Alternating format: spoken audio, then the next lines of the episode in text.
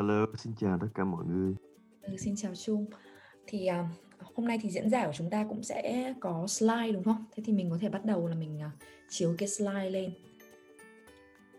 Và mình à, bắt đầu nha. Xin à, mọi người chúng ta sẽ bắt đầu bây giờ cho buổi tọa đàm về chiến lược chọn trường Mỹ năm 2021 và 2022 do APUS Việt Nam à, tổ chức. À, xin chào tất cả quý vị phụ huynh và các em học sinh. À, thì hiện tại thì tôi đang ờ, công tác ở Mỹ do vậy có một số những cái à, trục trặc về đường truyền à, thì à, xin phép là tôi sẽ không có sử dụng video ở trong buổi nói chuyện này. Tôi sẽ xin phép có một cái à, slide để share để thêm về những cái thông tin mà chúng ta sẽ truyền đạt hôm nay. Ừ. Ừ. Dạ. khi mà để chung bắt đầu thì mình có thể là giới thiệu trước về vì sao là chúng ta có cái buổi webinar ngày hôm nay được không Trung? Ừ, chúng ta có cái buổi webinar ngày hôm nay bởi vì chúng tôi cảm thấy rằng cái việc chọn trường à, nó là một cái phần rất là quan trọng ở trong cái quá trình mà các em à, đi du học đúng không? Đối với đa số tất cả chúng ta thì đều nghĩ trong đầu mình là à, chọn trường thì tôi chọn những trường có cái thứ hạng cao nhất có cái kinh tế phù hợp nhất là được rồi apply càng nhiều trường thì càng tốt ha. Nhưng thật ra cái câu hỏi đấy nó là một câu hỏi mà rất là khó bởi vì trường thì có nhiều yếu tố mình phải chọn và trong những cái điều kiện thay đổi khác nhau à, trong cái sau này thì cũng sẽ có nhiều cái điều khác mà mình cần phải quan tâm tới nữa do vậy mà chúng tôi mới mở cái buổi nói chuyện ngày hôm nay bởi vì chọn trường nó là cả một cái chiến lược và khi chọn trường thì ta phải để ý nhiều cái khía cạnh khác hơn là việc chỉ chọn những trường có ranking cao hay là có vị trí ở những vùng có nhiều việc làm hay là những trường mà có uh, hỗ trợ tài chính dồi dào. Mà tất cả chúng ta đều phải có một cái danh sách trường và cái danh sách này nó phải chiến lược. Những em học sinh khác nhau về sức học về hoạt động ngoại khóa thì cũng phải có những cái danh sách trường khác nhau, tí nữa tôi sẽ ví dụ một ít để cho quý vị có thể à, hình dung được nó rõ ràng hơn vâng. Để trước khi mà anh Trung bắt đầu được không? Tôi xin ngắt lời anh Trung một chút là um, chính bởi vì uh, đây là một cái chương trình uh, nằm trong cái chuỗi chương trình hành trang du học Mỹ mà US College Readiness Core mà APUS sẽ triển khai đều đặn hàng tháng cho các bạn học sinh có nguyện vọng nộp hồ sơ vào Đại học Mỹ. Chúng tôi tổ chức những cái chương trình như vậy ấy, không phải là chỉ để cho học sinh của APUS tham gia mà chúng tôi muốn mở rộng cái chương trình như vậy để cung cấp những cái thông tin thực tế nhất Ờ, cập nhật nhất về tình hình ờ, tuyển ờ, tuyển sinh của các trường đại học Mỹ và cũng như là những cái cách nào để cho các bạn định hướng ấy, một cái lộ trình chuẩn bị hồ sơ giống như một cái bạn học sinh mà đang học trung học ở Mỹ không? Và uh, những cái khách mời mà của chúng tôi uh, mời đến nhá, thì thường là những cái người mà uh, có kinh nghiệm làm việc ở trong những cái cơ sở giáo dục ở Mỹ cũng như là hiểu nắm rõ cũng đã từng kinh qua cái việc học tập cũng như là làm việc ở Mỹ cũng như là cái việc tư vấn cho các bạn Ờ, học sinh như thế nào thì chúng tôi sẽ mời những cái khách mời như vậy. Thì ngày hôm nay thì ờ, cũng trong cái chuỗi chuỗi chương trình này thì ờ, anh Trần Đắc Minh Trung là người mà vừa mới trao đổi với quý vị là anh Trung là trước đây là đã tốt nghiệp đại học UPenn University of Pennsylvania và anh cũng đã có bằng thạc sĩ ở trường đại học Harvard bằng thạc sĩ giáo dục ở trường đại học Harvard và cũng là đồng sáng lập APUS Việt Nam thì hôm nay ờ, chúng tôi mời anh Trung đến đây thì cũng nằm trong cái chuỗi uh, các cái um, chương trình mà chúng tôi sẽ chia sẻ về cái quá trình chuẩn bị hồ sơ và đại học Mỹ như nào. Tức là chúng ta sẽ tập trung vào uh, cái quá trình các cái bước cũng như là các cái hoạt động mà các bạn học sinh nên chú ý ấy, uh, trong vòng khoảng vài tháng nữa là chúng ta sẽ nộp hồ sơ. Thì chúng ta cần phải chú ý những cái uh, thành phần như nào trong hồ sơ và cái buổi uh, tổng quan về hệ giáo dục Mỹ cũng như là chọn các cái trường Mỹ như thế nào trong cái giai đoạn quyết định như thế này. Thì đây chính là một cái buổi à, tọa đàm mà APUS uh, ờ, nằm trong cái chương trình hành trang du học Mỹ muốn uh, trang bị và cung cấp thông tin cho các phụ huynh cũng như là học sinh trong và ngoài APUS uh, ờ, vâng ạ để bắt đầu luôn cái chương trình ngày hôm nay thì uh, tôi xin mời anh Trung uh, tiếp tục ạ. Ờ, cảm ơn Phượng. À, thế thì tôi xin phép sẽ được uh, nói chuyện tiếp thì cái bố cục của chúng ta phần đầu mình nói sẽ là có lẽ là tôi sẽ nói sơ một số những cái thay đổi ha, mà chúng ta nhìn thấy ở trong tuyển sinh à, qua cả dịp Covid vừa qua. Để quý vị trong cái quá trình quý vị nghe những phần tiếp theo thì mình có thể à, có những cái suy nghĩ ha, và mình cân nhắc lại chiến lược của mình với điều kiện những cái thông tin mới mình được cập nhật. À, và cái phần thứ hai là phần tôi giới thiệu sơ qua về cái hệ thống giáo dục Mỹ và một số các loại trường. Thì phần này tương đối là cơ bản ờ, một số quý phụ huynh đã biết rồi thì nó cũng không dài. Xin quý vị cũng ờ, cùng kiên nhẫn lắng nghe. Và cuối cùng là cái phần tôi sẽ giới thiệu về một cái chiến lược và cái danh sách chọn trường à, ví dụ mà Apus thường sử dụng chẳng hạn cũng như là một số những cái case à, trường hợp một vài những em có cả profile khác nhau thì nên chọn trường nên bố cục cái danh sách chọn trường này như thế nào? Ở cái phần đầu á, thì tôi muốn giới thiệu với quý vị một số những cái thay đổi về bức tranh tuyển sinh ha, trong cái mùa covid này. Mà cái thay đổi đầu tiên ở đây á, là à, số lượng application nhiều hơn so với lại số lượng sinh viên ứng tuyển. Có nghĩa là sao? Tức là theo nếu chúng ta theo dõi những cái tin tức về tuyển sinh những cái số liệu mà các văn phòng tuyển sinh công bố thì trong cái mùa uh, tuyển sinh của hai năm Covid vừa qua, số lượng application tức là số lượng hồ sơ tăng lên 10%, nhưng mà số lượng ứng viên tăng lên chỉ có khoảng 1% thôi. Ha. Tức là mỗi một em ứng viên như vậy thì thay vì lúc trước họ nộp 12 trường, 14 trường, bây giờ họ nộp 15, 17 trường chẳng hạn. Chúng ta sẽ thể thấy được là đó là một cái điểm đầu tiên. Do vậy khi mà chọn trường chúng ta cần nên cân nhắc là sau cái mùa covid này thì sinh viên họ nộp nhiều trường hơn. Và cái việc họ nộp nhiều trường hơn như vậy cái phần mà hạn chế của nó sẽ là cái độ tập trung vào những trường họ thích nó sẽ không có được à, tập trung như trước đây nữa. Nhưng cái phần thứ hai nó um, một ở một cái chiều hướng khác thì cái tính cạnh tranh nói chung nó sẽ tăng lên vì số lượng cái hồ sơ nó tăng lên. À, thứ hai nữa là các trường thì đều nói là họ bị thất thoát về mặt tài chính à, tổng các trường ở Mỹ thì theo con số liệu mà mà họ báo lại với lại các tổ chức về giáo dục thì trong năm trước họ đã mất độ khoảng 120 tỷ đô la về các cái doanh thu về học phí cũng như là các kinh phí nghiên cứu chẳng hạn. À, đa số các trường thì đều nói là mình sẽ không giảm, không hạn chế cái nguồn học bổng hỗ trợ tài chính nhưng bởi vì cái việc mà họ mất kinh phí như vậy nên các chuyên gia về giáo dục đều cho rằng các trường họ sẽ tập trung hơn bằng việc trao học phí à, trao học bổng. Tức là họ sẽ trao học bổng cho những học sinh mà họ cảm thấy là phù hợp với trường và họ có một cái tiêu chí mềm nữa không? Là nếu mà tôi quyết định cho em này nhập học theo trường mình thì tôi có nghĩ được là em này có những yếu tố nào để theo suốt được cái chương trình này trong vòng 4 năm hay không ha? em ấy sẽ không có transfer đi hay không bỏ học hay không nên cái commitment cái sự mà khẳng định của sinh viên là tôi có thể theo học tôi phù hợp với trường và với chương trình này thì nó cũng trở nên quan trọng hơn À, thứ ba nữa là cái việc các cái admission officers những cái chuyên viên về tuyển sinh họ sẽ không có được sự tập trung cũng như là cái sự uh, quan tâm uh, chi tiết như là những cái mùa trước bởi vì sao bởi vì trong cái quá trình covid này thì chúng ta cũng biết là vì yếu tố y tế cũng như là yếu tố con người thì các phòng tuyển sinh đều bị mất nhân viên và họ không tuyển lại được nhân viên nhiều như lúc trước cũng như cộng với việc là số các cái hồ sơ gia tăng thì sẽ làm cho những người đọc hồ sơ họ phải chịu cái áp lực đọc nhiều hồ sơ hơn đúng không?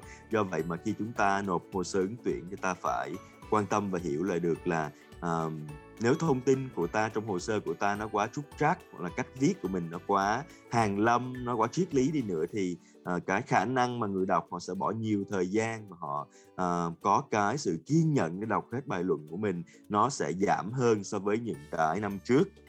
Một yếu tố tiếp theo nữa là việc các cái test score những cái điểm thi như là SAT, ACT chẳng hạn thì nó đều giảm bớt ở trong cái năm nay có nghĩa là trước đây á, thì uh, năm những năm mà trước Covid quý vị phải biết thì họ cái thông số là thường khoảng 80% sinh viên sẽ nộp SAT hoặc ACT trong cái mùa Covid này thì cái thông số mà chúng tôi đọc thấy ở những cái báo cáo là khoảng chừng từ 45 đến 50 phần trăm.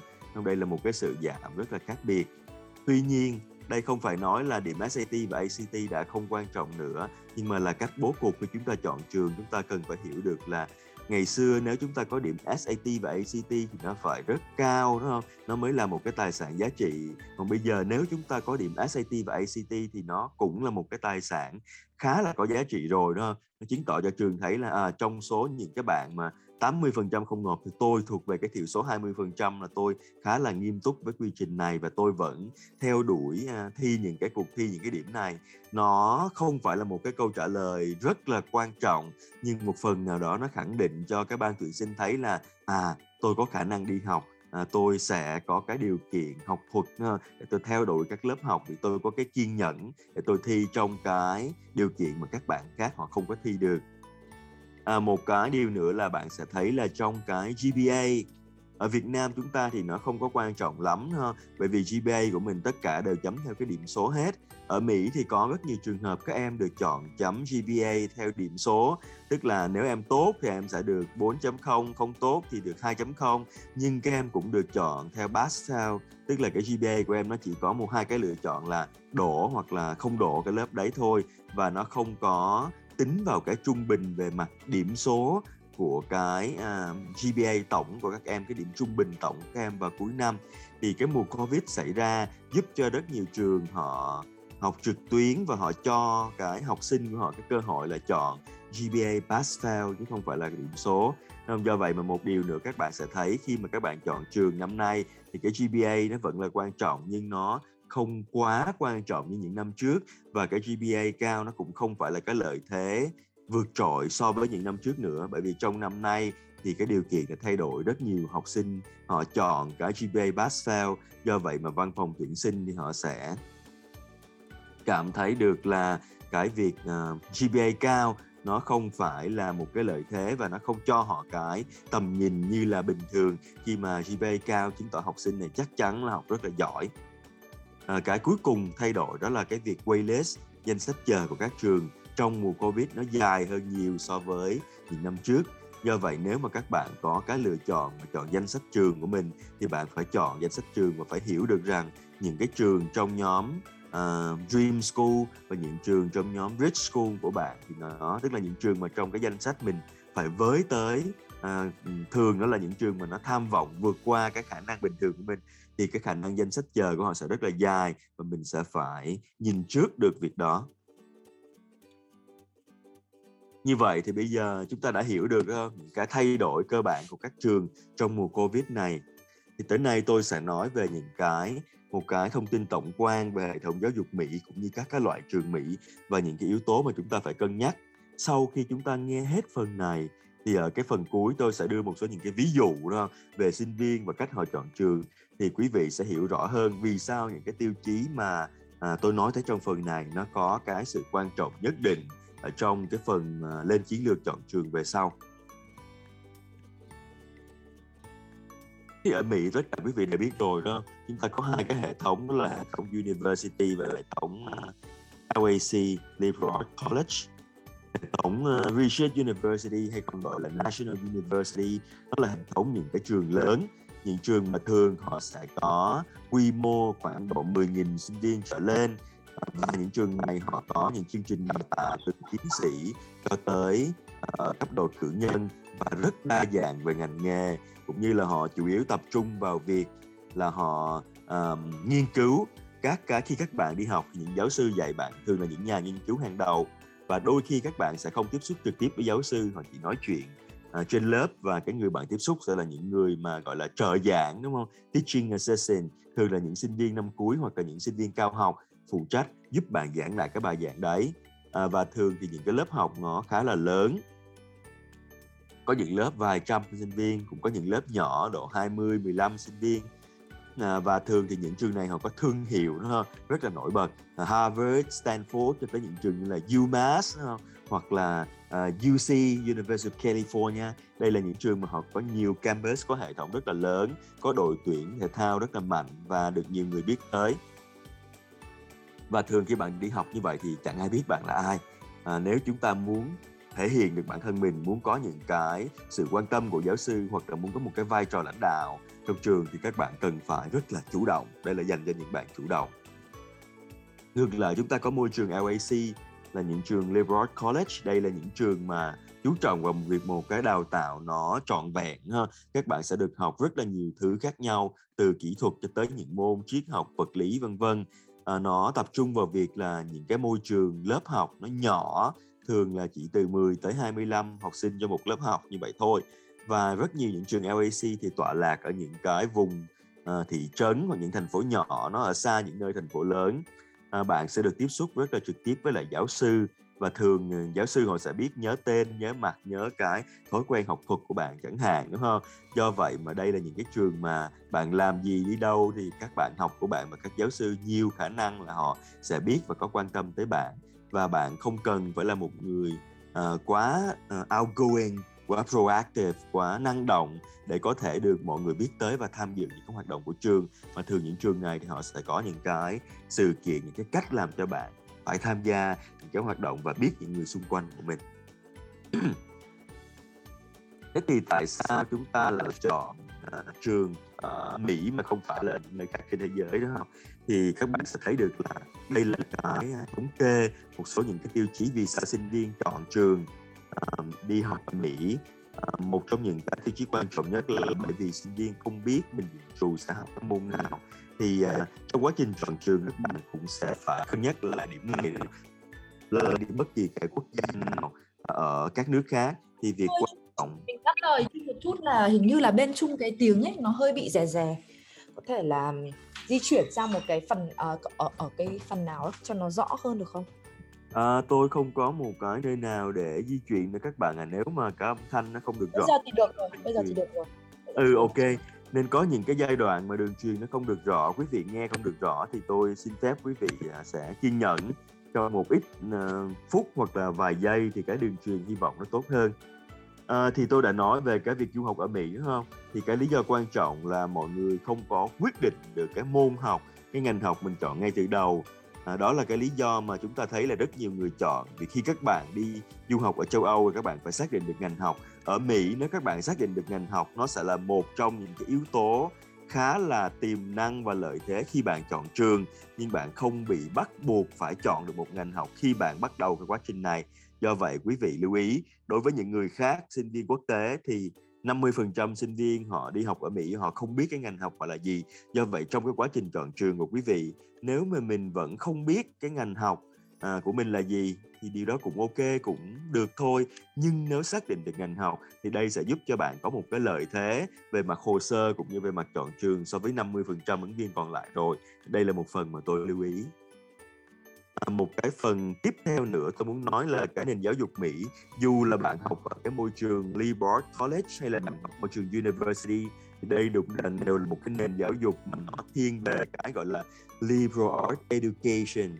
Thì liberal arts nghĩa là sao? Nghĩa là giáo dục khai phóng dù bạn học ở Harvard, UMass Amherst, UCLA hay là bạn học ở một cái trường LAC này thì bạn cũng đều sẽ phải theo cái cơ chế học của Mỹ mà theo đó bạn sẽ học những môn nó bao quát rất là nhiều thứ. Bạn sẽ bị dù bạn học computer science chẳng hạn thì bạn cũng sẽ có những cái requirement cái yêu cầu ở trong quá trình học của bạn mà bạn sẽ phải học những môn uh, chính trị uh, vật lý uh, triết học chẳng hạn để bạn có thể hiểu được một cái nhìn nó tổng thể về mặt xã hội. Do vậy mà khi chọn trường cũng vậy, có những phụ huynh và học sinh mà 100% chỉ nhìn vào những cái lớp về technical, đó là những lớp liên quan tới cái chuyên ngành kỹ thuật của mình thôi, thì đối với chúng tôi thì tôi nghĩ, tôi khuyên các bạn là nhìn vào những lớp về kỹ thuật là một cái tiếp cận, cách tiếp cận rất là đúng, nhưng song song bên cạnh đó ta hiểu được rằng khoảng chừng 30 tới 40 phần trăm cái thời gian học của bạn bạn sẽ phải học những lớp không phải là kỹ thuật nữa.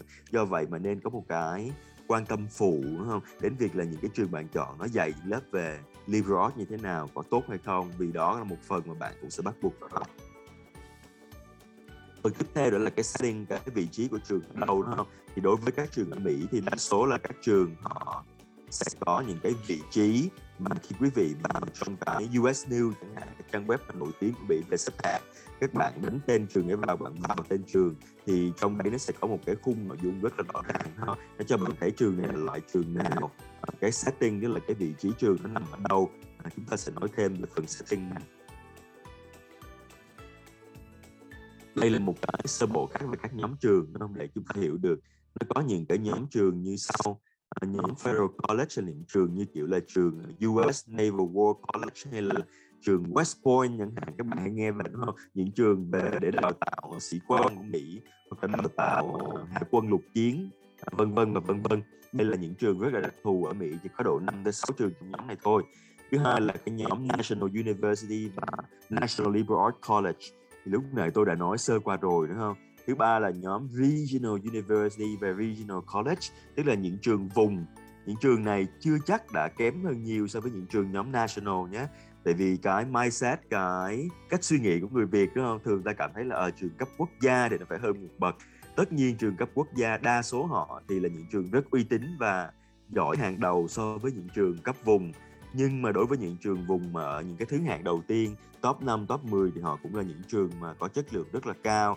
Và cái ưu điểm của trường vùng là cái hệ thống um, gọi là hệ thống networking quan hệ việc làm cũng như những cái ảnh hưởng về mặt uy tín của họ trong cái vùng đấy trong cái tiểu bang đấy trong cái thành phố đấy nó là rất là lớn.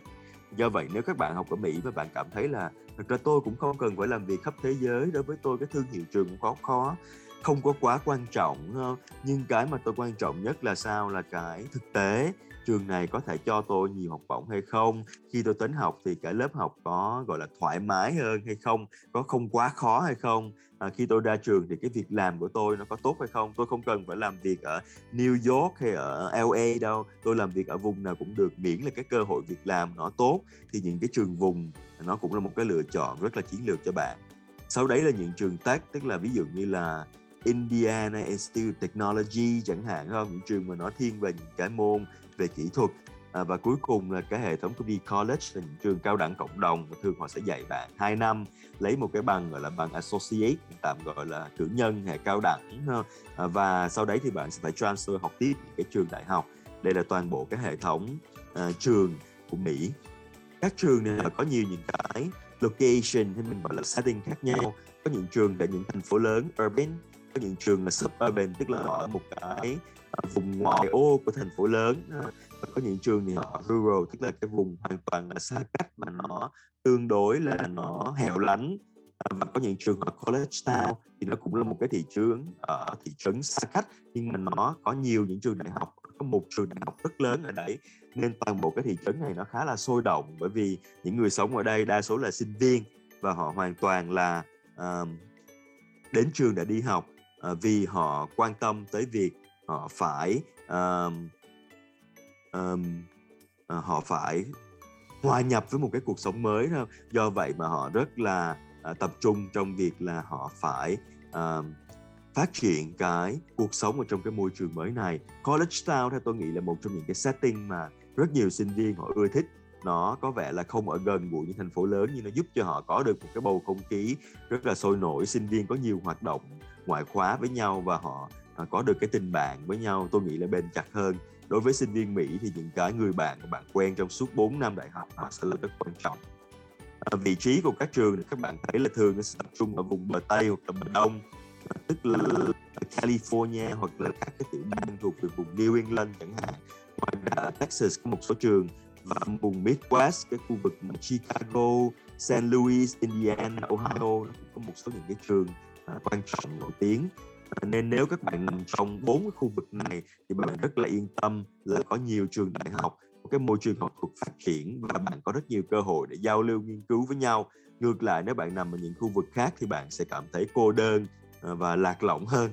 Cũng không phải là một điều xấu, nhưng mà chúng ta cần phải biết được đó là một trong những cái thế mạnh mà mình không có nếu mình không nằm ở trong bốn cái khu vực trọng tâm quan trọng của Mỹ. Ờ, một cái điều cuối cùng khi chúng ta chọn trường chúng ta thường hay quan tâm đó là cái à, việc ranking cái xếp hạng của trường. Thì có một số những cái bảng xếp hạng mà chúng ta thường thấy đó là US News, là bảng xếp hạng mà người Mỹ cảm thấy là uy tín và hay sử dụng nhất. Thứ hai là cái bảng xếp hạng của Princeton Review hoặc là của Forbes. Đây là những cái bảng xếp hạng mà nó có những tiêu chí khác nhau, ít được sử dụng hơn, mang tính tham khảo thêm thôi. Và thứ ba là bảng xếp hạng của Times Higher Education theo tôi nghĩ bảng xếp hạng này mang tính quảng cáo và tính chính trị hơi nhiều ha. Nếu các bạn nhìn thấy, các bạn sẽ thấy có những cái như là đại học Thanh Hoa thì nó sẽ cao hơn so với nhiều trường top 25 của Mỹ, hoặc là đại học Chile, quốc gia Chile chẳng hạn, thì nó còn cao hơn một số những trường trong hệ thống UC thì tôi nghĩ là nó có một số những cái phần chính xác à, ở giai đoạn đầu nó cũng có một số những cái phần chúng ta phải lưu ý là nó không hoàn toàn chính xác lắm. Bạn xếp hạng của QS cũng gần giống với time nhưng mà cái yếu tố chính trị nó ít hơn yếu tố nó thiên về thương hiệu của trường thì nhiều hơn. Đối với QS tôi nghĩ chúng ta thích những trường nổi tiếng thì chúng ta sẽ nhìn vào bảng xếp hạng này. Nhưng mà nếu chúng ta thật sự quan tâm tới chất lượng học thuật cơ hội việc làm tại Mỹ vân vân và vân vân thì không có một bảng xếp hạng nào nó chính xác bằng US News cả. Còn nếu các bạn thật sự quan tâm tới việc trải nghiệm sinh viên á, thì tôi nghĩ là Princeton bảng xếp hạng quan trọng.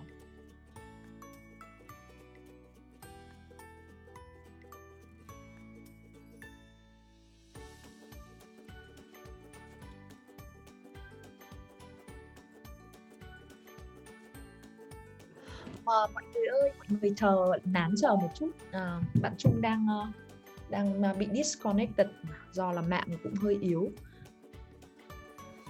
Trong khoảng uh, 60 giây nữa, chúng ta đếm ngược vậy.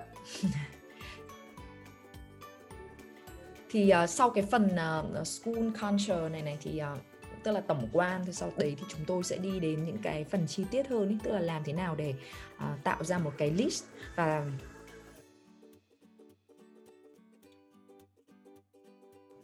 làm sao để có thể xây dựng một cái list trường mà cho nó phù hợp với đối với từng cái khả năng ấy của các bạn học sinh? Ví dụ như học sinh khá giỏi thì như thế nào? Học sinh xuất sắc thì như thế nào đúng không? Và có những bạn thì có thể là có sát hoặc là không có sát thì các bạn uh, cố gắng là nán chờ một chút. Bạn chút bạn ấy sẽ quay trở lại. Và không biết là anh chị có những cái câu hỏi nào không? Trong cái quá trình mà mình uh, uh, nghe và uh, lắng nghe diễn giả thì chúng ta có thể đặt câu hỏi ha ở trong cái phần Zoom chat hoặc là uh, trong cái phần live streaming á, thì mọi người có thể đặt uh, ở trong mục comment đặt câu hỏi ở trong mục comment.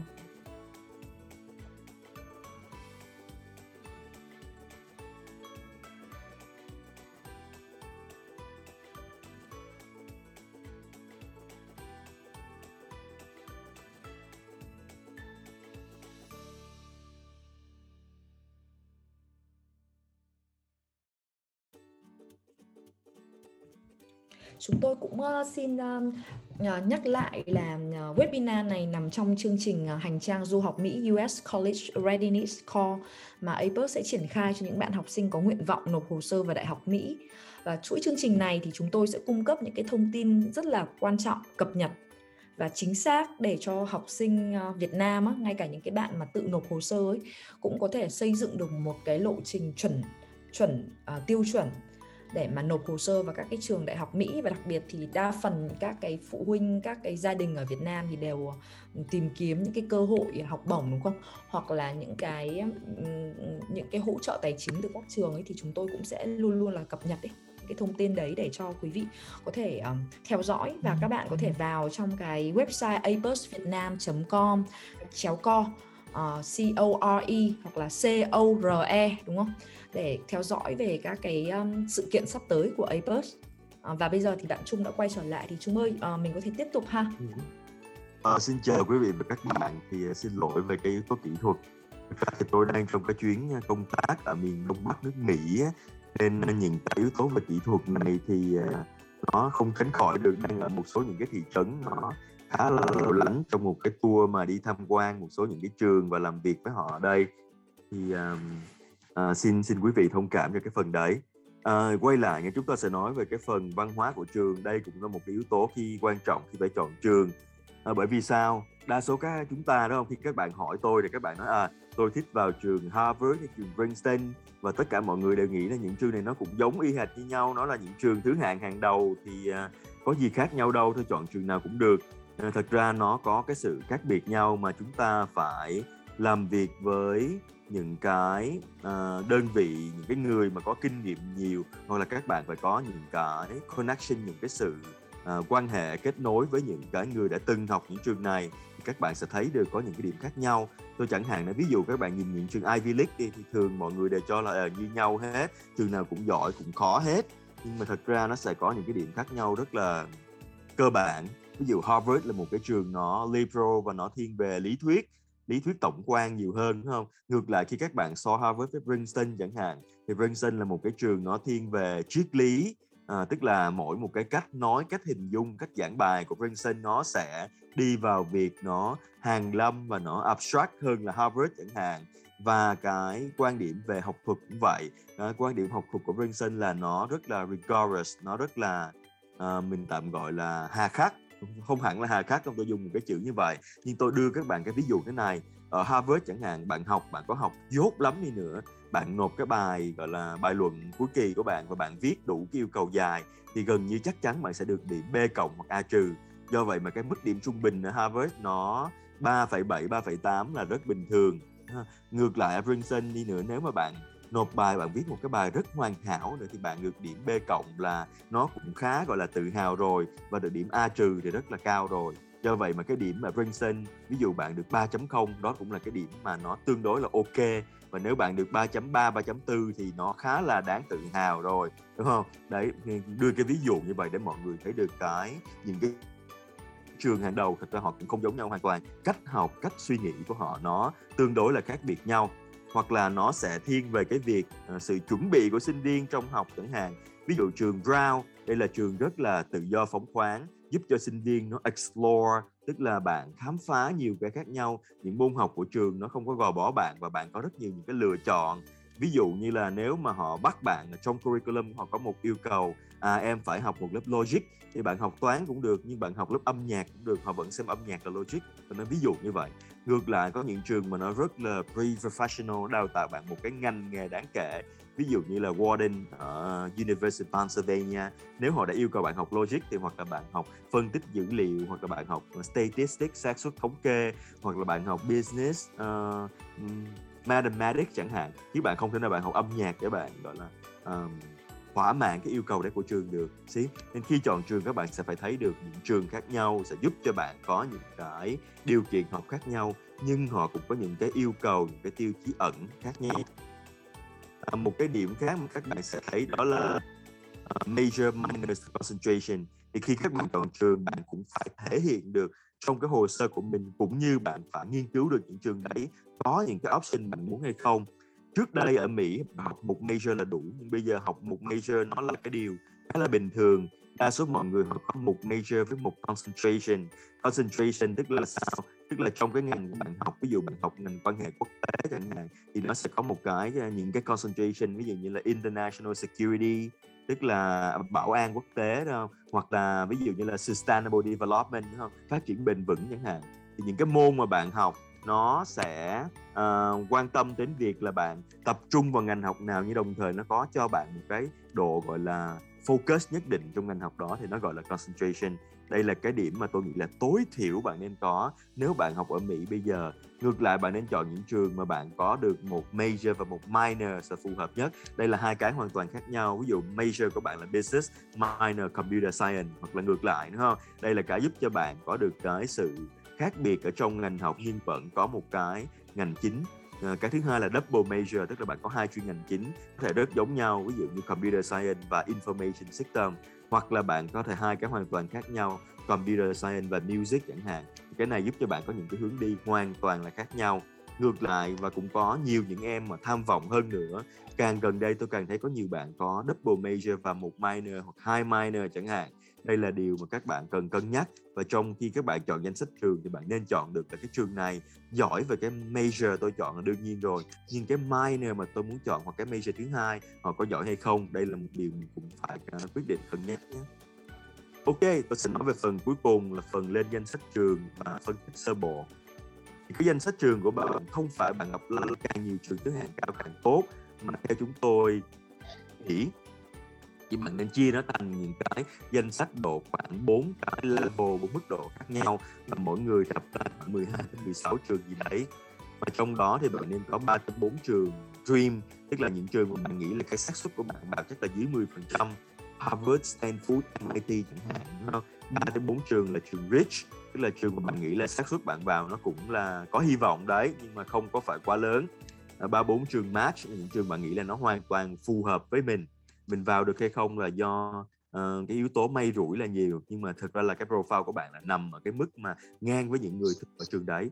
Và cuối cùng là cái nhóm trường safe tức là nhóm trường mà bạn cảm thấy là sức học của bạn nó vượt trên cái sức học trung bình của những người được nhận vào trường cả về sức học cũng như là về cái độ mạnh của hồ sơ nói chung về hoạt động ngoại khóa về những cái uh, thư giới thiệu để tìm được cái thông tin về cái điểm số học thuật của trường thì nó đơn giản thôi đúng không? Bạn google cái tên trường và cái phần là ví dụ điểm trung bình SAT chẳng hạn từ các trường sẽ hiển thị cái thông tin đấy cũng như là thông tin về acceptance rate tỷ lệ chấp nhận của trường. Nhưng mà bạn phải lưu ý tỷ lệ này là tỷ lệ của sinh viên nội địa nói chung. À, còn nếu bạn là sinh viên quốc tế thường tỷ lệ của bạn thấp hơn hẳn đặc biệt là đối với những trường LAC chẳng hạn. Các bạn thấy là những có những trường LAC trong nhóm top 60% họ ghi là cái tỷ lệ của họ là 70% chẳng hạn. Bạn nghĩ là ô dễ quá, tôi vào trường này dễ dàng. Thật ra là không đâu, tại vì những trường LAC đặc biệt những trường quy mô càng nhỏ thì cái độ, gọi là, tự lựa chọn của sinh viên hơn trước khi họ apply, họ nghiên cứu rất kỹ là họ có phù hợp hay không, có thể vào trường hay không trước khi họ apply. Do vậy mà cái con số 70% chưa chắc là trường để dễ.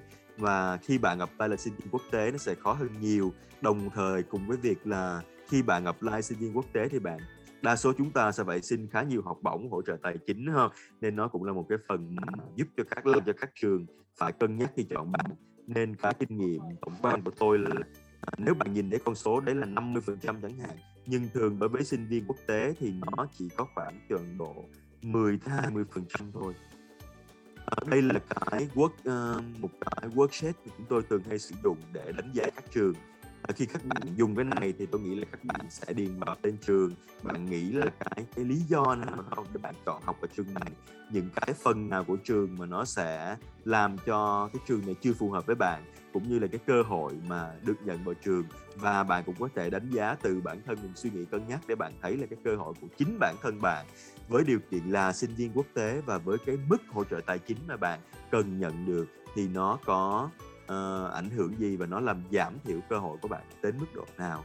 Thì nếu bạn có một cái danh sách như thế này nó sẽ rất là hữu ích cho bạn cho việc bạn chọn trường. Cuối cùng thì đây là một cái uh, danh sách uh, chọn trường um, sample ví dụ của các cái sinh viên A sử dụng bởi cái danh sách này của một bạn bạn có ba trường trong nhóm Dream có khoảng hai trường trong nhóm Rich ba trường trong nhóm Match và ba trường còn lại trong nhóm Safe thì à, trong danh sách này thường thì chúng tôi bố cục rất nhiều những thông tin khác nhau để học sinh và sinh viên có thể nắm được. Những thông tin này nó cần phải có à, thời gian nghiên cứu và thu thập. Nhưng khi các bạn làm thành một cái bảng, ví dụ các bạn sẽ có được rất là nhiều cái thông tin cũng như là cái cách bạn cân nhắc hồ sơ nó sẽ tốt hơn nhiều. Tôi rất là khuyên các bạn là khi bạn làm việc thì bạn cần phải bỏ nhiều thời gian kinh nghiệm và bạn phải làm việc với những người mà có thể giúp cho bạn được để bạn lên một cái danh sách như thế này. Ờ, phần cuối cùng ngắn gọn trước khi chúng ta bước vào Q&A thì tôi sẽ ví dụ. Ví dụ cho bạn nhé bây giờ chúng ta có ba cái sinh viên cùng ứng tuyển vào đại học Mỹ một bạn sinh viên có mức học ờ, khá hoạt động ngoại khóa cũng khá thôi đúng không? Đó là bạn A mình gọi là bạn A. Bạn B là một bạn sinh viên có cái mức học tốt ờ, và hoạt động ngoại khóa và đó là xuất sắc đúng không? Thì đó là bạn B. Bạn C là bạn có cái sức học xuất sắc hoạt động ngoại khóa thì ở mức bình thường trung bình thôi thì ba bạn này á có cái cách bố cục trường thế nào khác nhau? Chúng ta sẽ nói về cái bạn đầu tiên đi là một bạn có cái sức học à, khá và hoạt động ngoại khóa cùng ở mức khá. Thì đối với chúng tôi tôi nghĩ bạn này là nên bố cục ở mức rich và match là những trường mà nó uh, nhiều nhất. Uh, và đồng thời cái mức safe cũng vậy bạn cũng phải tăng lên. Nên thay vì cái bố cục ở đây là ba hai ba ba chẳng hạn đúng không? Thì bạn nên bố cục cái trường dream của bạn. Tôi nghĩ là bạn nên có một tới hai trường dream thôi. Rich cũng vậy một tới hai trường Rich thôi. Cái nhóm trường Match là cái nhóm trường mà có khả năng bạn vào nhiều nhất. Bởi vì nếu một cái người mà ở cái mức độ mà uh, học lực và các hồ sơ khá và các cái hoạt động ngoại khóa cũng ở mức khá đây là cái nhóm bạn cần quan tâm nhiều nhất không? Thì bạn có thể có khoảng 5 trường match và khoảng 4 tới 5 trường safe chẳng hạn ha. bởi vì sao? Bởi vì khi bạn đầu tư vào apply những trường match và safe cũng vậy nếu bạn có cái số lượng trường này nó nhiều thì cả hồ cái thời gian mà bạn phải chuẩn bị hồ sơ á, nó cũng sẽ phải nhiều hơn. Những trường này họ không yêu cầu bạn quá đầu tư vào bài luận nhưng họ đều sẽ có những cái câu hỏi phụ khác nhau mà bạn phải đầu tư để bạn trả lời. Do vậy mà những cái trường rich và những trường uh, dream nó tốn rất là nhiều cái mình tạm gọi là cái uh, tâm tư của bạn không? Trong việc bạn phải suy nghĩ ra những cái câu hỏi mà nó thật sự là làm cho bạn khác biệt đối với những trường khác nên bạn sẽ mất rất nhiều thời gian bạn ngồi, bạn vò đầu, bứt tai, bạn phải suy nghĩ. Bạn hạn chế cái số lượng những trường này càng hạn chế càng tốt. Với sức học và với cả hồ sơ của bạn, thì bạn, việc bạn lọt vào những trường này bạn phải thể hiện rất là sáng chói. Do vậy mà cái đầu tư này nó đầu tư nhiều thời gian, nhưng cái mà, gọi là, cái đầu ra của nó, cái kết quả của nó, tôi không nghĩ là nó quá khả quan. Không ai đánh thuế giấc mơ cả. Tôi vẫn chúc cho bạn may mắn và tôi mong là bạn sẽ luôn luôn mơ mộng. Có ít nhất vài trường trong nhóm này, nhưng đừng quá nhiều cái thời gian công sức bạn tập trung vào phải là cái nhóm match của bạn. Đây là những trường mà bạn chỉ cần thể hiện đúng con người mình bạn thể hiện một vài những cái nét uh, sáng tạo nét vượt trội của bạn thì bạn có cơ hội được nhận và được có học bổng. Và đồng thời cái nhóm sếp bạn cũng đừng có bỏ quên họ. Vì sao? Bạn nên nhớ là ngay cả những trường sếp của bạn đều là nằm trong cái top 150 trường của Mỹ chẳng hạn. Ở nước Mỹ có 3.500 trường và khi bạn thật sự đã đặt chân tới Mỹ để học rồi bạn sẽ thấy là những cái trường trong cái top 100 đi nữa thật sự họ cũng có cái uy tín nhất định ở cái khu vực mà họ à, hoạt động không? Do vậy nếu bạn chọn bạn quyết định ở lại Mỹ làm việc và bạn không có quá kén chọn tôi phải làm việc ở New York ở LA thì những cái trường safe đi nữa. Thật ra đấy là những trường vẫn là rất tốt trong mắt đại đa số người Mỹ rồi nên bạn cần phải đầu tư và đừng bỏ qua những trường này nhé. Trường hợp thứ hai nếu bạn là một người có học lực rất là à, học không học lực ở mức giỏi nhưng cái xuất sắc của bạn nằm ở hoạt động ngoại khóa. Thì tôi nghĩ là bạn hoàn toàn bạn có thể phiêu lưu nhiều hơn vào nhóm Dream và nhóm Rich. Bởi vì sao? À, bởi vì có một cái cách nói nôm na nhé. Nó không đúng trong một trăm phần trăm trường hợp nhưng thường ở các trường đại học Mỹ bạn có lọt vào một trường được hay không là nhờ vào cái sự thú vị trong cái bộ hồ sơ của bạn thú vị thường nó thể hiện là cái mức độ hoạt động ngoại khóa của bạn có xuất sắc hay không. Nhưng khi bạn đã lọt được vào trường rồi thì cái việc họ cân nhắc cho học bổng hỗ trợ tài chính nó sẽ liên quan nhiều hơn tới cái sức học của bạn. Những cái phần mà họ đánh giá là bạn viết luận nó có mang tính gọi là critical còn cái suy nghĩ uh, hay ho hay không hoặc là cái điểm số bạn có cao hay không mà có những kỳ thi gì mà có những giải thưởng gì đấy là cái phần quan trọng thứ hai. Do vậy bạn cũng phải cân nhắc cả khả năng tài chính của bạn nữa. Nếu bạn nằm trong cái nhóm B sức học giỏi và hoạt động tài chính xuất sắc à, xin lỗi hoạt động ngoại khóa xuất sắc nhưng mà cái hỗ trợ tài chính của bạn yêu cầu cũng rất cao thì tôi nghĩ là cái đầu tư của bạn trong nhóm Dream và Rich nó ở mức là ba trường hai trường ngược lại bạn vẫn tập trung vào cái nhóm mát nhiều hơn. À, bởi vì bạn khi bạn lọt vào trường Dream và Rich nữa thì cái khả năng bạn được học bổng hỗ trợ tài chính cao nó cũng không có quá nhiều ngược lại nếu bạn nằm ở cái nhóm mà bạn sức học và họ của bạn ở mức độ xuất sắc hoạt động ngoài khóa của bạn ở mức độ cũng là khá giỏi thôi thì tôi nghĩ là bạn bố cục hoàn toàn ở trong cái mức gọi là mức trung bình. Tức là ờ, ba trường rich ba trường dream ba bốn trường match ba bốn trường xếp tại vì sao? Tại vì cơ hội của bạn ở cái mức độ này nếu mà bạn may mắn bạn lọt được vào những trường top á, thì cái hỗ trợ tài chính học bổng của bạn tôi nghĩ là nó cũng tương đối ok khá là khả quan ngược lại, nếu bạn lọt vào những trường, gọi là, trong nhóm match thì gần như bạn sẽ là những người đi đầu trong cái nhóm ứng viên đi đầu của những trường này. Cái cơ hội hỗ trợ tài chính của bạn nó rất là tốt. Và nếu bạn đầu tư vào học ở những cái nhóm trường match này của bạn thì gần như là bạn sẽ dẫn đầu trường, có khả năng bạn sẽ được học ở trong honors college chẳng hạn, đó. Đó là một cái mà tôi nghĩ là nó hoàn toàn không thua kém gì đối với những trường ở trong nhóm rich và dream bạn nên nhớ là đa số những trường ở Mỹ họ có những cái chương trình honors, chương trình sinh viên danh dự. Có những trường lớn họ có thậm chí họ có một cái gọi là honor college, tức là một cái department, một cái trường nhỏ bên trong nó nằm riêng, nó dành riêng cho những người học cái chương trình honors, chương trình danh dự của họ. Đối với cá nhân tôi á, nếu bạn lọt được vào một trường giống nhóm rich so với bạn lọt vào honor college trong nhóm match trong nhiều trường hợp tôi sẽ khuyên sinh viên chọn cả trường nhóm match, nhưng nếu em được học honor college vì sao? Vì nhóm rich sẽ tùy thuộc rất nhiều khả năng tự bơi của bạn. Nếu bạn chưa hoàn toàn tự tin là bạn sẽ đến Mỹ, sẽ thành công, sẽ học được giỏi, sẽ có một cái công việc tốt, thì bạn học trong cái honor college, các trường của bạn nó sẽ đầu tư cho bạn từ lớp học cho tới, gọi là giáo viên giáo sư giỏi nhất những cái hoạt động hỗ trợ nghề nghiệp tốt nhất gần như là họ bạn có cái sự quan tâm cao nhất của họ. Và bạn học honor college mà bạn còn thất bại không có việc làm không có mọi thứ thì chỉ có bản thân bạn là người phải do vậy tôi rất là khuyến khích các bạn ở trong cái quá trình này. Nếu bạn có điều kiện bạn chọn thì bạn sẽ chọn như vậy. Ok như vậy là tôi đã có một số những cái ví dụ cho mọi người thấy về cách chọn trường không? Khác nhau của các cái sinh viên khác nhau cũng như là cái việc mà à, những cái yếu tố khi bạn chọn trường những gì bạn cần phải có quan tâm ở trong đầu thì tôi xin phép được kết lại cái phần trình bày của tôi và có thể chúng ta sẽ trả lời một vài câu hỏi thôi. Thì phần Q&A không biết có câu hỏi nào là Còn, ờ, yeah, cảm ơn Trung, ờ, vâng, cảm ơn, ơ, các quý vị phụ huynh đã nán lại, ờ, hay là học sinh đã đã nán lại và đặt câu hỏi cho đến cái lúc này. Chúng ta sẽ còn khoảng 10 phút nữa, ờ, sẽ kết thúc vào lúc 10 giờ nên là mình sẽ chọn ra những cái câu hỏi mà bạn Trung bạn ấy chưa nhắc tới ở những cái nội dung chưa nhắc tới, đúng không? Thì thứ nhất ấy là, ờ, có một câu hỏi rất là hay là năm nay nhiều bạn chưa thi được SAT, đúng không? Do dịch bệnh, ờ, nên là họ hủy. Thế thì không hiểu là chính sách các trường, về SAT ấy như thế nào, có thay đổi gì không? Và căn cứ vào đấy thì có bị ảnh hưởng gì đến cái việc xin hỗ trợ tài chính của các bạn học sinh không? Ừm ở một số lớn các trường thì họ vẫn không yêu cầu SAT hoặc ACT. Thì, uh, cái yêu cầu này nó sẽ nếu một trường nào đã không yêu cầu thì họ sẽ không thay đổi trong những vòng sau cũng như là trong vòng này. Các bạn có thể yên tâm, nếu các bạn nộp ED, uh, ờ, hoặc là các này sau này các bạn nộp ID đi nữa, những trường họ đã không yêu cầu thì họ cũng sẽ không yêu cầu.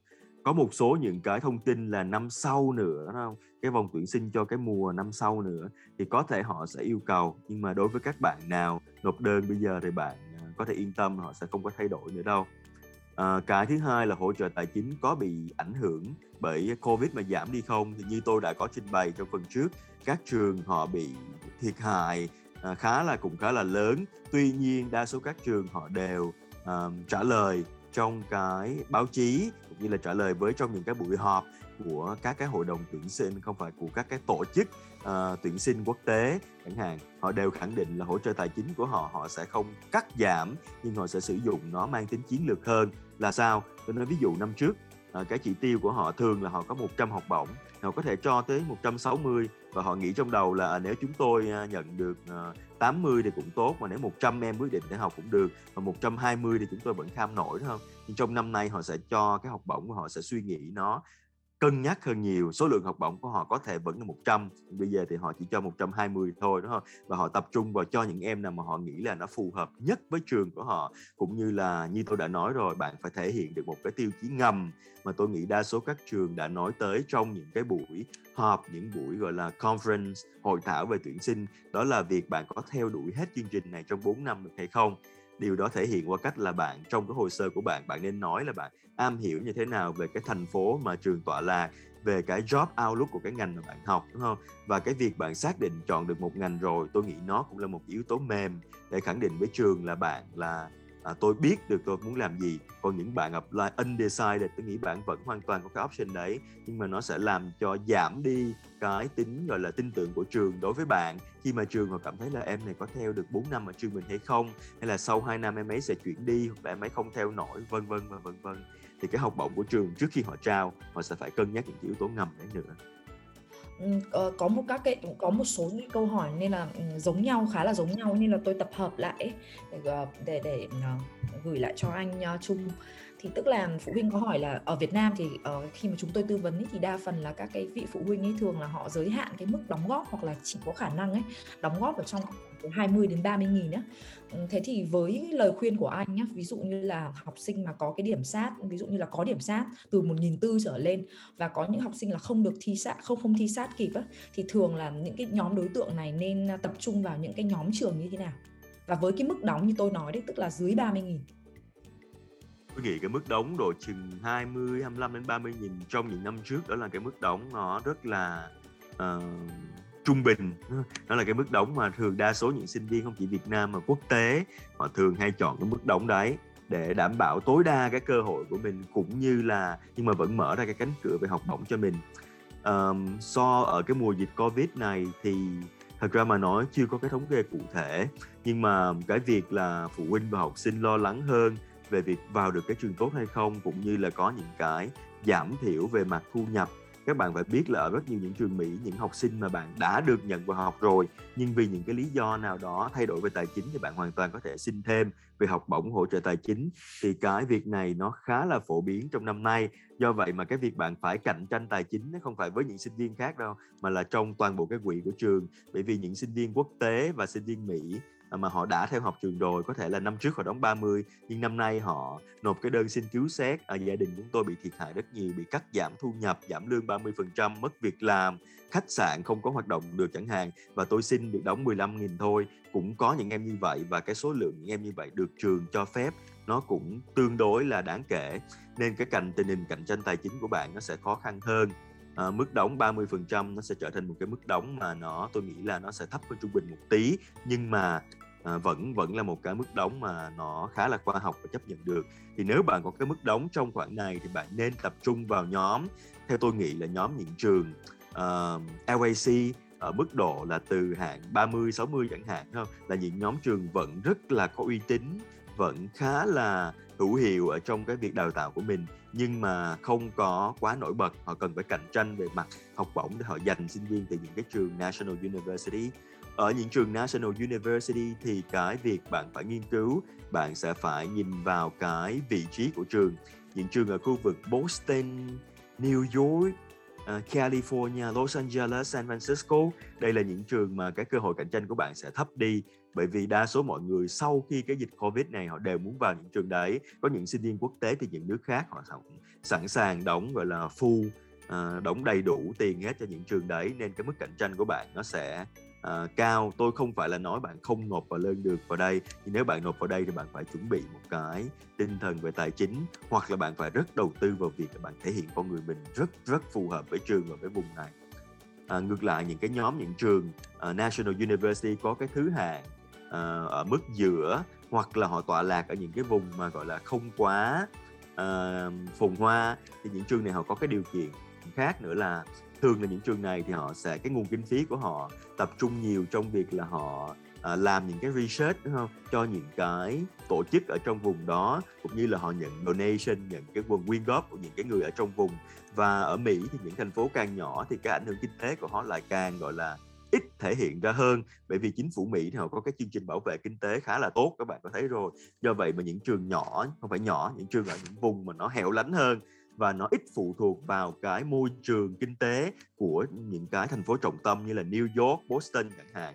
Thì những trường này cái độ ảnh hưởng về kinh tế của họ nó ít hơn. Nếu các bạn nộp vào những trường này thì tôi nghĩ là cái cơ hội học bổng của bạn nó à, được uh, sáng sủa hơn so với những trường mà nó rất hot hoặc là thứ hạng rất cao ở những vùng thành phố rất là trọng tâm. Cảm ơn anh Trung và uh, anh Trung thì có có nhắc tới một cái ờ, cách mà họ cái quy trình tuyển sinh ấy của các trường đúng không? Ở trong những cái thứ hạng khác nhau như thế nào nhưng mà uh, liệu là anh có thể nhắc lại là ví dụ như là những cái trường National University đúng không? Thường là ở trong top 50 thì là rất rất là tốt không phải chỉ ở Mỹ mà còn cả ở thế giới nữa um, sẽ khác như thế nào với những cái trường ở nằm ngoài top 50 um, hoặc là uh, ví dụ những cái trường Lux đi 6 trong danh sách trong cái thứ hạng 60 là cực kỳ tốt rồi. Thế nhưng mà với, ví dụ như là ờ, những cái trường lót uh, ở trong những cái thứ hạng 20 thì khác với những cái trường lót ở nằm ngoài cái thứ hạng 20 như nào? Uh, trong cái cách đánh giá hồ sơ. Và và thường uh, nếu những cái bạn học sinh mà có cái mức đóng mà cao đúng không? Nộp vào những cái trường như thế thì những cái hồ sơ đấy nên như thế nào? Và những cái bạn học sinh mà rất xuất sắc thì cái hồ sơ nên như thế nào để tăng cái cơ hội được nhận vào trường? Um, tôi nghĩ cái câu hỏi này nó phức tạp lắm và cái bạn cần phải có cả một cái series ờ, bốn 4 năm buổi 6 buổi nói chuyện với cái người một cái người hướng dẫn có kinh nghiệm hoặc là từ bản thân bạn phải làm rất là nhiều research à, thì bạn mới có thể trả lời được một cái câu hỏi như vậy. Và thật ra thì chúng ta đang nói về cái khía cạnh là uh, hồ sơ hơn là khía cạnh chọn trường không trong cái buổi nói chuyện này thì tôi nghĩ tôi sẽ nói chủ yếu về chọn trường và thật ra tôi cũng chỉ nói được nó rất là cơ bản thôi. Trong cái quá trình thực thực chiến của bạn thì bạn sẽ thấy có nhiều điểm nó khác xa với những gì tôi nói. Thì không phải là tôi không có cung cấp cái thông tin nó xác thực, chính xác nhất, nhưng mà cái việc chọn trường nó còn liên quan rất nhiều tới cái cá nhân của bạn ha? Bởi vì khi chúng ta nói top 20 top 50 chẳng hạn đâu phải cái trường mà hạng 51 thì nó sẽ dở hơn trường hạng 48 ha? Và đối với bản thân bạn cũng vậy ha? Nếu như bạn là một cái người mà bạn chú trọng về computer science và gọi là những cái ngành học thuật như vậy thì có thể trường Bucknell College nó là uh, nó là hạng nhì của bạn. Trong cái danh sách những trường tốt nhất bạn có thể học được trên toàn thế giới này chứ nó không phải là hạng 15 ví dụ như vậy đúng không thì sau đấy còn cái trường ví dụ như trường Yale mà bạn muốn học computer science và IT thì nó chưa chắc đã tốt bằng Bucknell chẳng hạn. Đó là những cái cách mà dựa vào cái điều kiện học của mình, ngành học và cái vị trí của mình, những cái trường khác nhau, nó sẽ giúp cho bạn, nó sẽ hoàn toàn khác nhau ở trong cái cái thứ hạng, xếp hạng của bạn nhưng cách nói nôm na thì những trường uh, lớn nhất ở trong top 50 chẳng hạn thì thường họ sẽ đi tìm những người có những cái yếu tố lãnh đạo là đương nhiên rồi đúng không? Và tìm những người mà có những cái điểm rất là phù hợp với lại trường của họ. Không phải về mặt văn hóa về mặt hòa nhập chung đâu mà những cái trường national university lớn thì tôi nghĩ là cái người đó phải có một cái impact gì đó tạo ra cho thế giới. Bạn phải có một cái sáng tạo trong suy nghĩ think of the box. Và cái sáng tạo của bạn nó phải dần đến việc là bạn tạo cái impact gì đó cho thế giới ngược lại nếu một cái trường LAC ở nhóm top 20 chẳng hạn thì nó những cái như tôi vừa mới nói nếu bạn có thì nó là nice to have nó là tốt phụ thêm. Nhưng đối với những LAC thì cái mục tiêu chính của họ là cái personal enrichment đúng không bạn phải thể hiện được là bạn sẽ trở thành một con người tốt hơn một cái better version of yourself so với bây giờ. Nó ra sao? Đó là cái điểm mà tôi nghĩ là đối với đa số những cái trường LAC đặc biệt là với những trường LAC trong nhóm đầu nó à, quan tâm tới à, ngược lại những cái trường LAC trong nhóm sau thì cái điều họ quan tâm tới hơn là việc mà bạn có phù hợp với cái ngành học bạn hay không ha bạn thể hiện được tôi có một cái ước mơ khát vọng cho cái ngành này. À, tôi hiểu những cái kiến thức như thế này về cái ngành này. Mặc dù cái hướng đi của bạn nó chưa có rõ ràng lắm đi nữa họ cũng hoàn toàn có thể họ tolerate họ cho phép bạn à, vào học để bạn có cái quá trình bạn phát triển và bạn nhận ra thêm. Nhưng mà đa số những cái trường LAC nhóm đầu tôi nghĩ là nó rất là thể hiện rất là rõ trong cái câu chuyện mà sinh viên kể. Thường đó là những câu chuyện mang cái tính biểu tượng tính biểu tượng rất là lớn. Bản thân tôi là người như thế nào tôi muốn trở thành một cái better version của tôi ra sao? À, đó là một số những cái điểm mà tôi thấy nó khác biệt mà tôi có thể nói ra được trong một hai phút. Còn để giải thích hết chi tiết và nói rõ cho các bạn thì nghĩ cần tới 5 tới 6 buổi meeting nên tôi xin lỗi là câu hỏi này. À, tôi không có thể trả lời nó à, đến cái mức độ chi tiết mà quý vị Ờ, mong muốn nhưng tôi chỉ đưa ra một cái ví dụ như vậy để quý vị thấy là nó có nhiều cách tư duy khác nhau để trả lời câu hỏi này Vâng, và ở APOS thì chúng tôi có những cái buổi gặp, ờ, khoảng tầm 20 đến 30 phút ấy, để trao đổi với các phụ huynh ấy. Ờ, và và như anh Trung nói thì thực ra là chúng tôi không thể đưa ra huynh một cái danh sách được, bởi vì ở đây là chúng ta còn phải dựa vào cái đánh giá của cái hồ sơ, cũng như là cái mức đóng góp, đúng không? Và cái thực tiễn, thực tế mà chúng tôi tư vấn cho các học sinh dựa trên cái kinh nghiệm, bởi vì có những trường họ công bố như thế nhưng trên thực tế khi mà nộp hồ sơ thì không phải vậy, đúng không? Thì chúng ta phải dựa vào cái dữ liệu mà của những cái lứa học sinh trước đó nộp hồ sơ vào các trường để mà định vị xem là với một cái hồ sơ như vậy thì so với cái mặt bằng của cái trường đó trong năm nay ấy, thì cái cơ hội ờ, mà cái xác suất mà các em có thể đỗ với cái mức đóng như vậy là bao nhiêu? Thế thì để nhận được cái tư vấn của APUS uh, ờ, uh, ờ, một cách uh, cơ bản đó thì uh, phụ huynh có thể vào uh, vào cái nick uh, Apos Việt Nam vào cái trên fanpage của Apos Việt Nam để đặt câu hỏi hoặc là add nick um, uh, mà chúng mà tôi gửi vào đây là Phượng Apos chẳng hạn để để để các bạn ờ, để để phụ huynh có thể có thêm những cái câu họ uh, câu trả lời cụ thể hơn từ từ phía Apos. Um, còn uh, như các bạn đã biết thì ngoài những cái thông tin những cái gì mà bạn Trung bạn ấy vừa chia sẻ ở trên thì thực ra là Apus còn phải dựa vào cả những cái, cái số liệu mà chúng tôi luôn luôn ờ, theo dõi và tự thống kê trên một cái hệ thống thống kê riêng của Apus cũng như là dựa vào cái kinh nghiệm của chúng tôi khi mà tư vấn học sinh trong khoảng gần 10 năm nay để mà đưa ra được những cái danh sách phù hợp nhất cho với cho từng uh, các cái uh, Nam chứ không phải là um, chỉ có thể là dựa vào những con số chung chung được. Nhưng mà tuy nhiên thì đây là những cái thông tin mà APUS muốn cung cấp để mọi người có một cái nhìn tổng quan đúng không? Về cái cách mà trường Mỹ người ta đánh giá một cái thí sinh đặc biệt là thí sinh quốc tế uh, như thế nào và cái cách mà để phân loại những cái nhóm trường với một cái khả năng như vậy thì um, một cách cơ bản để bạn có thể dựa vào những cái tiêu chí nào để xây dựng một cái uh, danh sách trường cụ thể. Và uh, cuối cùng nữa là cái việc mà chúng tôi cập nhật cái sự thay đổi trong cái uh, quá trình tuyển sinh ấy trong năm nay là như thế nào. Và đa phần là các trường ấy họ đều cho phép ấy là các bạn uh, thí sinh có thể là không cần nộp điểm sát. Nhưng mà tuy nhiên ấy liệu rằng nếu bạn không có điểm sát ấy thì với cái hồ sơ của bạn á, thì bạn nên đặt mục tiêu vào những cái trường như thế nào? Thì thực ra là nó phải qua thực tế bởi vì ngay cả các trường họ cũng chưa có những cái báo cáo ấy cụ thể xem là với những cái năm năm trước uh, là cái tình hình ấy với các cái thí sinh mà không có điểm sát ấy thì là uh, cái tỷ lệ đỗ là bao nhiêu? Không không nhiều trường sẽ công bố những cái thông tin như vậy cho các um, uh, cho cho cho ra bên ngoài. Nên là thực ra là chúng ta còn phải dựa vào những cái thông tin thực tế của các trường. Nên là uh, với cái lời khuyên của APUS thì chúng tôi khuyên là các bạn học sinh khi mà đã nộp hồ sơ thì các bạn nên phân bổ ấy, các trường theo ba nhóm chính. Tức là những cái trường mà các bạn thật sự muốn nhưng mà trên sức trên sức của các bạn Ờ, ví dụ như là các bạn có thể nếu có sát rồi thì các bạn có thể dựa vào cái tiêu chí như vậy. Nhưng mà tuy nhiên ấy thì không nếu mà không có sát ấy, thì các bạn sẽ phải dựa vào những cái một cách tương đối đúng không? Đánh giá cái khả năng tương đối của mình qua các hoạt động ngoại khóa hay là bài luận. Hoặc là các bạn có thể hỏi thêm ấy, những cái hồ sơ của những cái bạn năm trước đó cũng tương tự hoặc là không có nộp điểm sát thì liệu rằng là các bạn đó thì đỗ được vào những cái trường như như thế nào? Thì đấy cũng là một cách ấy để các bạn uh, có thể um, hỏi thăm các cái thông tin và một uh, một cách nữa thì chúng tôi khuyến khích là học sinh có thể gửi thư cho các trường. Uh, ví dụ như là họ nhìn nhận ấy ví dụ như họ có thể đưa ra cho các bạn một cái thống kê là với một cái bạn mà không có điểm sát uh, có một cái hồ sơ có những cái thành tích học thuật như thế này đúng không? Ngoại khóa như này thì liệu rằng là cái cơ hội đỗ vào trường ấy ở cái vòng đầu vòng sớm là bao nhiêu phần trăm? Bao nhiêu phần trăm ở những cái vòng sau. Thì cái này là các bạn có thể đặt ra những cái câu hỏi như vậy cho các trường để đối chiếu với những cái thực tế mà các bạn có thông tin đúng không? Hoặc là các bạn có thể um, tất nhiên là nếu các bạn uh, ở trong những cái chương trình tư vấn ấy, của các cái bên ấy, thì họ cũng có thể cung cấp cho các bạn ấy, những cái thông tin như vậy. Thì để khép lại cái chương trình này thì anh Trung có một cái thông điệp một cái uh, lời nhắn gửi gì cho các bạn nộp hồ sơ trong năm nay hay không? Ờ, tôi nghĩ đây là cái năm mà nó có nhiều những cái thay đổi khác nhau đúng không?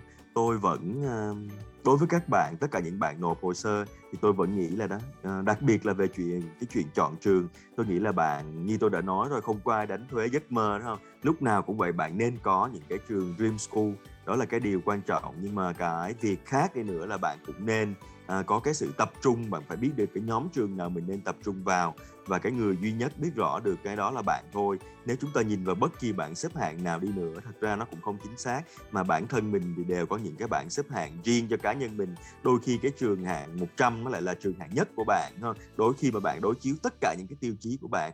Do vậy mà cái việc chọn trường, bạn đừng ngần ngại đến việc là trường tôi học có phải là trường nổi tiếng nhất thế giới hay không, vân vân và vân vân. Tôi nghĩ là trong cái bối cảnh, đặc biệt là covid này, thì cái tính thực tế của các trường nó mới là quan trọng à, bạn cần phải nghiên cứu kỹ hơn đọc nhiều hơn nắm lấy cái tương lai của mình nhiều hơn. Trước đây tôi thường hay khuyên sinh viên là ôi các bạn cứ xóa đi đúng không? Bạn học trường nào cũng được. Ở mỹ bạn sẽ có rất nhiều cơ hội bạn phải à, làm sai một số cái để bạn tự làm mới bản thân mình. Cái lời khuyên đấy vẫn là đúng với rất nhiều bạn. Nhưng đối với trong cái dịch covid này tôi nghĩ là cái tâm thế của chúng ta nó nên phải uh, chuẩn bị rõ ràng hơn. Nó phải gọi là sustainable đúng không? Nó phải được uh, được cân nhắc hơn cho cái tương lai bền vững. Do vậy mà bạn nên hãy nhìn vào những cái yếu tố như là vị trí việc làm cũng như là những cái lớp học cụ thể của trường. Cái bằng cấp này có giá trị như thế nào để bạn lên cái danh sách chọn trường. À, thế giới của mình sống nó đã thay đổi rồi. Có những cái yếu tố mà bây giờ chúng ta cần phải có cái sự giảm thiểu rủi ro thì trong mùa này tôi có cái lời khuyên cho các bạn là như vậy. À, bỏ thêm nhiều thời gian nữa nhìn bản thân mình nhu cầu của mình những gì mình muốn để chọn cái danh sách trường cá nhân phù hợp nhất đối với mình. Đừng có theo đuổi cái bảng xếp hạng nhiều quá. Thì bạn sẽ có 4 năm học một trường bạn cần phải hạnh phúc và thoải mái khi bạn theo học ở cái trường đó. Và như vậy nó sẽ tạo cho bạn cái nền tảng để tương lai và có rất nhiều những cái bạn học sinh ờ, có lo lắng rằng là liệu rằng là tôi nên vào LAS hay không bởi vì LAS thì có vẻ không tốt như bằng National University đúng không? À, không biết mọi người còn nghe được à, tiếng của tôi không? Thì uh, thực ra thì cái đấy nó nó không quan trọng bằng cái việc là sau cái năm 4 năm đại học đấy thì bạn uh, cái mục tiêu tiếp theo của bạn là gì? Bởi vì bản thân là nếu mà bạn vào LAS nếu mà bạn có một cái chiến lược rất tốt tôi có những cái học sinh ấy mà vào những cái trường LAS chỉ là nằm trong top 6 70 ở Mỹ thôi. Nhưng mà khi mà các bạn bước chân vào các bạn có những cái chiến lược hoạch định để kiếm được công việc ở Mỹ ấy, các cái việc mà các bạn có thể thực tập như nào đó thì thực thực ra là các bạn ấy vẫn có thể là bứt phá và vượt qua cả những cái bạn mà không có cái tâm lý, không có cái tâm thế chuẩn bị như vậy cho cái việc xin việc ở Mỹ. Và thực ra thì bây giờ cũng có rất nhiều những cái sự thay đổi, đúng không? Trong cái quá, trong trong cái việc là, ví dụ như là họ không còn ờ, quay số ngẫu nhiên nữa, dự kiến là sẽ không có cái quay số ngẫu nhiên về H1B nữa, đúng không? Thế thì liệu rằng là làm thế nào để sinh viên Việt Nam ấy có thể là cạnh tranh được với cái môi trường làm việc ở quốc tế, đặc biệt là ở Mỹ, đúng không? Sau sau khi tốt nghiệp, dù là bạn tốt nghiệp ở trường nào đi nữa thì thực ra tôi nghĩ là nó thiên về cái việc là bạn phải có một cái chiến lược cụ thể. Nó không còn phụ thuộc vào tất nhiên là vào những cái trường top 20 như anh Trung nói là vào Harvard, Princeton ấy, thì họ đã cái cái việc bạn vào đã, đã kiểm định được cái năng lực của bạn rồi. Nhưng tuy nhiên là mình nằm ngoài những cái trường như vậy thì thực ra các bạn không thể bị uh, kém hơn á. Nếu mà các bạn có một cái chiến lược tốt nên thực ra là mọi người nên nhìn vào xem là đó như anh Trung nói là cái giá trị của cái trường có thể mang lại được cái gì có thỏa mãn được cái mục tiêu mà uh, các bạn có thể um, uh, cái mục tiêu ban đầu mà mình đề ra hay không. Bởi vì vào một cái môi trường ở Mỹ thì nó không khó nhưng mà để hoạch định được là liệu cái môi trường nó mang lại cái giá trị gì cho cái mục tiêu ví dụ như là xin việc của mình chẳng hạn ấy thì các bạn nên phải có một cái chiến lược rất là rõ ràng. Thế thì uh, uh, khép lại cái buổi webinar ngày hôm nay thì Apers cũng sẽ có những cái chia sẻ, những sẽ mời những cái chuyên gia uh, Việt đang làm việc tại Mỹ họ đã đi như thế nào cái con đường mà họ đã đi được và kiếm được những cái công việc ấy những cái phát triển được cái nghề nghiệp của họ ở Mỹ như nào định hướng những cái nhóm ngành như thế nào. Ở trong cái thời gian tới thì chúng tôi sẽ cập nhật uh, liên tục trên cái website của apersvietnam.com uh, gạch chéo co hoặc là trên fanpage của Apus Việt Nam. Ngoài ra thì chúng tôi cũng có những cái kênh YouTube podcast đúng không? Để các bạn có thể ờ, theo dõi để hiểu được rõ ờ, về cái tình hình tuyển dụng cũng như là thị trường việc làm ở Mỹ như nào cũng như là cuộc sống ở Mỹ ra sao. Ờ, và một lần nữa thì xin cảm ơn anh Trung đã dành thời gian đúng không? À, một tiếng ngày hôm nay để chia sẻ cho các bạn về cái việc chọn trường. Và xin chúc là những cái bạn học sinh năm nay có nộp hồ sơ đó thì sẽ thành công đúng không? Sẽ đạt được cái mục tiêu mà mình đề ra. Và nếu các bạn có câu hỏi gì thì đừng ngại ngần cho Apus biết. Một lần nữa xin cảm ơn và chúc mọi người một buổi tối an lành và những cái bạn ở Mỹ, đúng không? Một buổi sáng ờ, sảng khoái và vui vẻ. Xin cảm ơn tất cả mọi người.